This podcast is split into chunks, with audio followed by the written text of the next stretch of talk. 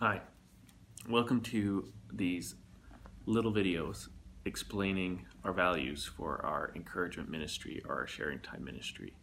We are, as a church, intentionally um, spending time teaching and praying into the time on our Sunday gatherings where uh, we have room for people to come and share what they believe God is speaking to the church, either through a prophetic word or from a scripture.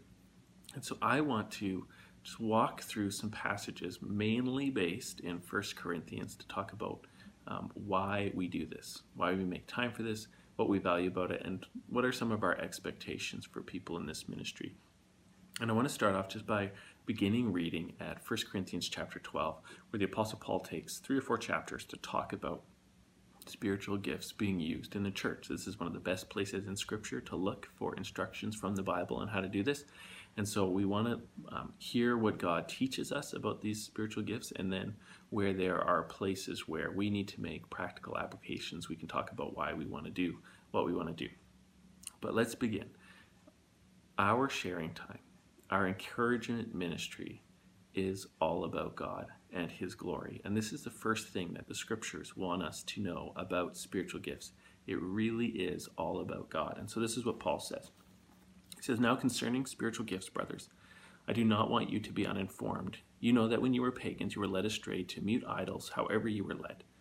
Therefore, I want you to understand that no one speaking in the Spirit of God ever says Jesus is accursed, and no one can say Jesus is Lord except in the Holy Spirit. Now there are a variety of gifts, but the same Spirit, and there are varieties of service, but the same Lord, and the variety of activities, but it's the same God who empowers them all and everyone. To each is given the manifestation of the Spirit for the common good." So from this scripture, there are kind of two things happening that I see in here.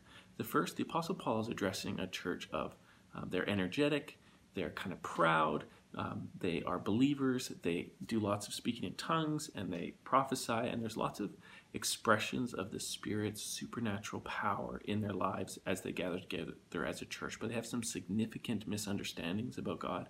And so Paul starts at a very basic level, and he says, uh, no one is going to dishonor Jesus by the Holy Spirit. So if anybody is getting up and saying anything that diminishes Christ, that leads away from Christ, that, that leads people's hearts away from trust in Christ, that's not the Spirit, because um, the gifts of the Spirit are given to bring people to the place where they admit Jesus Christ is Lord. And no one, no one would ever be led to sin by the Spirit. No one would be ever led to deny Christ or say Jesus is accursed by the Spirit.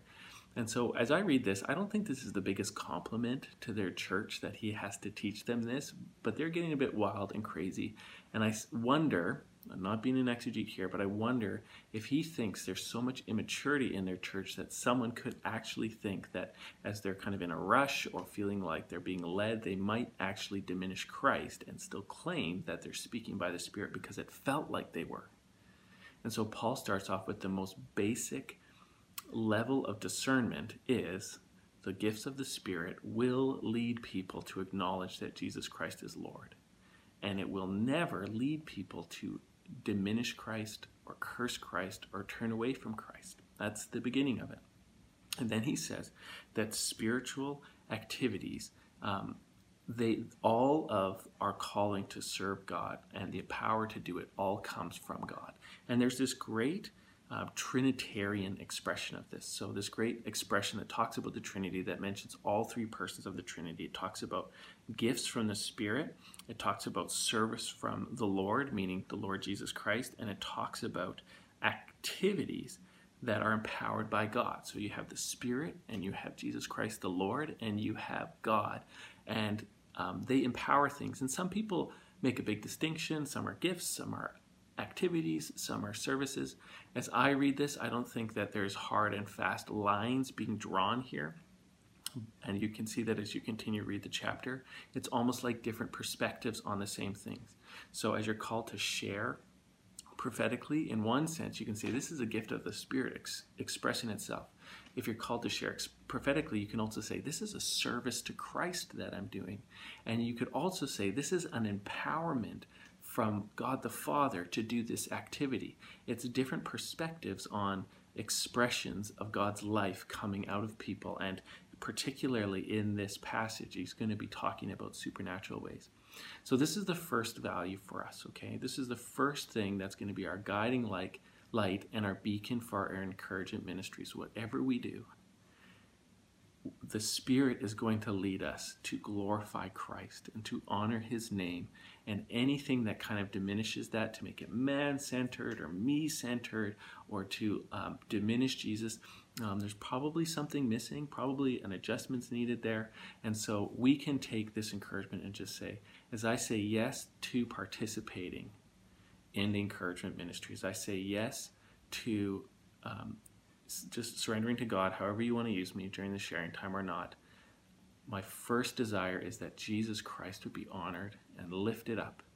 Because whatever power or help or empowerment or activity or service comes out of me, it's going to be from the one true God, Father, Son, and Holy Spirit, on mission to lift up Jesus in the church.